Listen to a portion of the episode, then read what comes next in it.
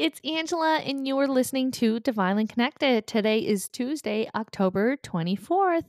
And if you're wanting to learn tonight, I have an online masterclass, which is a one evening class intro or beginners Oracle cards. Everything that you need to know from picking out Oracle cards, why you want to learn how to use them, how to use them, how to pull cards, how to do readings, um, and to tap into your intuition. Everything is in this one time class. If you want to register, registration is open to 6 p.m.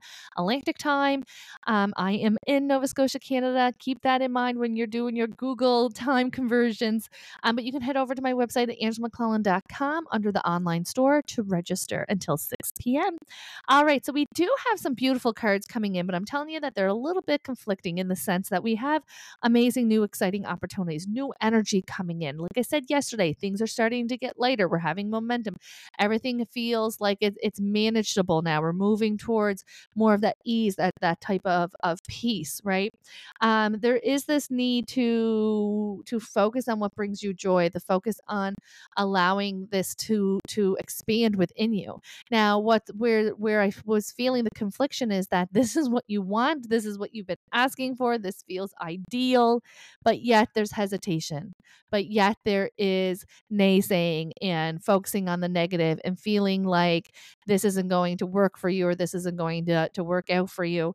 And I feel as though that is just the ego coming in. I think that there needs to be that sense of feel what you're feeling, but then challenge it. Is this you or is this just fear? Is this you or or or is this your intuition or is this just because things have been hard and we're in that mindset of expecting and preparing for the worst or preparing for hard? And so they're saying that that there needs to be like that objective mindset. Um, and be able to take the step back. I think that this is an answer prayer. I think that this would be a wonderful opportunity for you.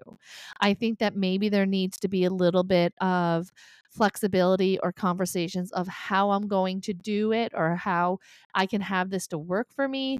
And so this may not, this is not a no.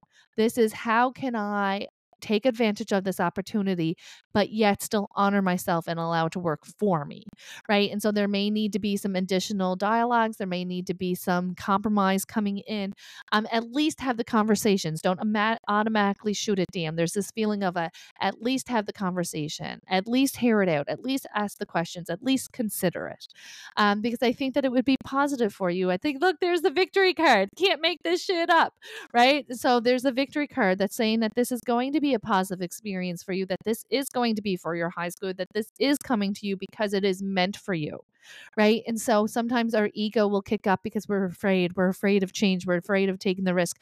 We're afa- afraid of getting our hopes up.